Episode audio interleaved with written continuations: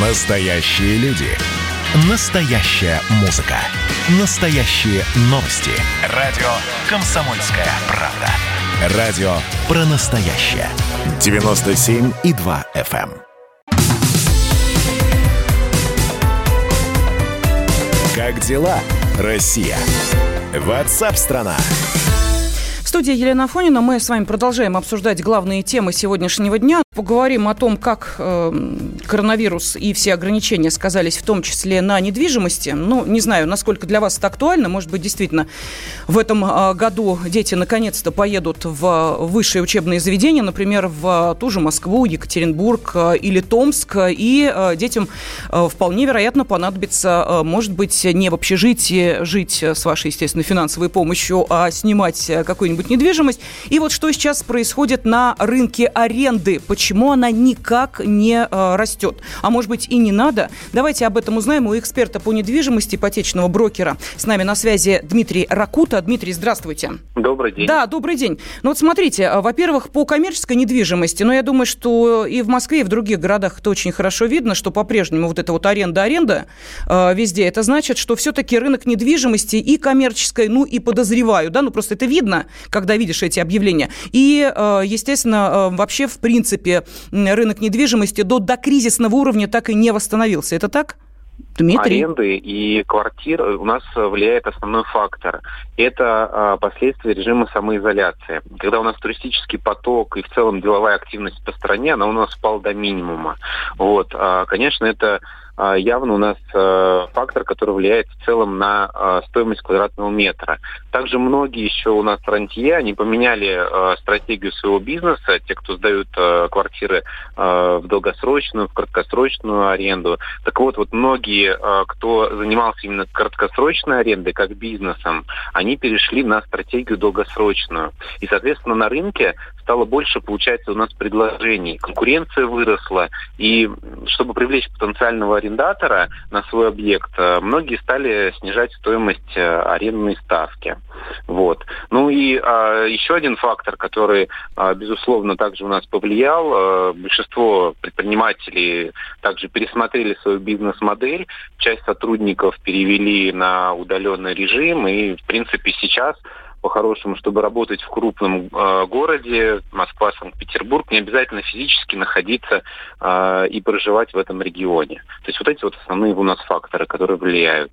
Угу. А если говорить э, о коммерческой недвижимости, там те же самые процессы наблюдаются или там все еще хуже?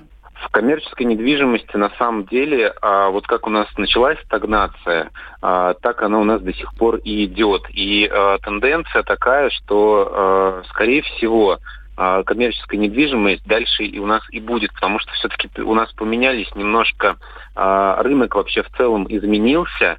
А, сейчас не обязательно быть в офисе. Многие работодатели также свою бизнес-модель перестроили и также, в принципе, ее и оставляют до сих пор, хотя там режим у нас в целом для работодателей уже изменился, и сотрудники могут находиться в офисе. Потому что многие сократили сократили свои площади, допустим, если они снимали какие-то большие э, офисы. И в целом вот именно коммерческая недвижимость, она у нас э, просела, и навряд ли в ближайший год э, будет наблюдаться какая-то тенденция, какой-то рост. Но вы знаете, Дмитрий, сейчас для наших радиослушателей э, подброшу, ну, знаете ли, что называется, уголька в топку, э, потому что этот mm-hmm. вопрос э, ну, достаточно активно всегда дискутируется. Я говорю о необходимости трудовых мигрантов здесь, э, наличии их в нашей стране. И вот буквально на этой неделе пресс-секретарь президента сказал, что вот такие трудовые мигранты нам прям-таки необходимы, потому что иначе мы не сможем реализовать амбициозные проекты. И понятно, о каких амбициозных проектах идет речь. Конечно, о, в первую очередь, стройках, о недвижимости, о том, что нужно будет сдавать э, дома, и, э, естественно, участие этой рабочей силы просто-таки необходимо в этом процессе, как нас уверяют. А, так вот, плавно подвожу к следующему вопросу, а именно масштабный проект реновации, который собираются распространить на всю страну. И напомню, что в прошлом году в первом чтении был одобрен законопроект о всероссийской реновации, одобрен в Госдуме, а это значит, что процесс уже, по крайней мере, на бумаге идет.